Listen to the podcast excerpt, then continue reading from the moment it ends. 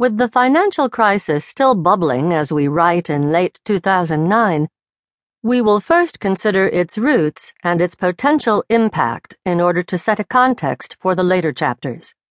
We show that some of the factors leading to the events of 2006 through 9 were anomalous, others will continue, but that the effects will be felt well into the next decade. Governments and consumers in the West will be particularly constrained as they tackle paying off their debt. In the meantime, the newly industrializing economies enjoy many advantages. Their savings are high, their labor cheap and skillful, their access to technology is rapidly approaching that of the Western economies, and many have large internal markets. All of this presents a competitive threat to established industrial powers. The roots of the financial crisis. The financial crisis that began in 2006 2007 with defaults on subprime mortgages in some parts of the USA serves as a decisive punctuation mark. It marked the end of a period of fake stability, one in which all the indicators seemed to support a mode of operation and a set of assumptions that we now have to question. We begin this chapter with a review of the roots of the crisis, in the view that to fully understand where we're going, we need first to mark where we are. We have been through a period of asset price inflation. In plotting world trade against world product, both in money of the day from 1950 to the present, there is a lengthy period in which the two maintained a one to one relationship. The relationship began to change in the early 1980s, with world trade increasing at a much faster rate than world product. The Asian crisis, the dot com collapse, and the massive failure of financial management in 2006 provided a series of challenges which initially appeared to be accommodated without disrupting the growth of world trade. The growth of world trade was a symptom.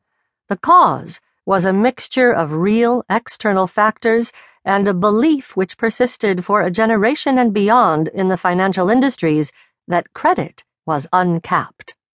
The key drivers included the following eight factors 1. Steady or falling, in real terms, commodity and energy prices, which drove up consumption.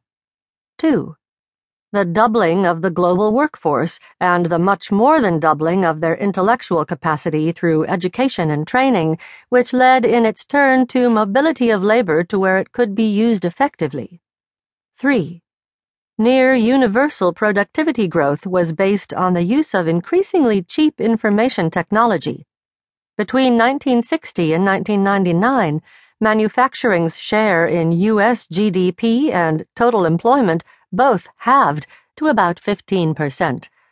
Over the same period, its physical output increased two to three times, and prices decreased in real terms by 75%. 4.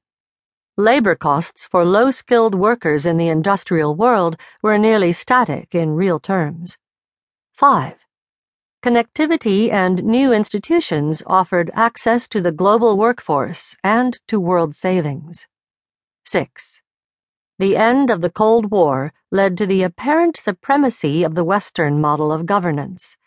There was near universal and immediate economic response to a standard economic model that comprised sound finance, unimpeded market forces, rational and predictable regulation and taxation open borders to trade in manufactured goods, all making up the so called International Monetary Fund, IMF, model.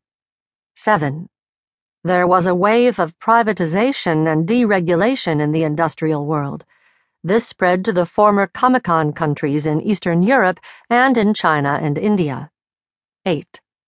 Finally, financial deregulation had a series of important impacts, as discussed below.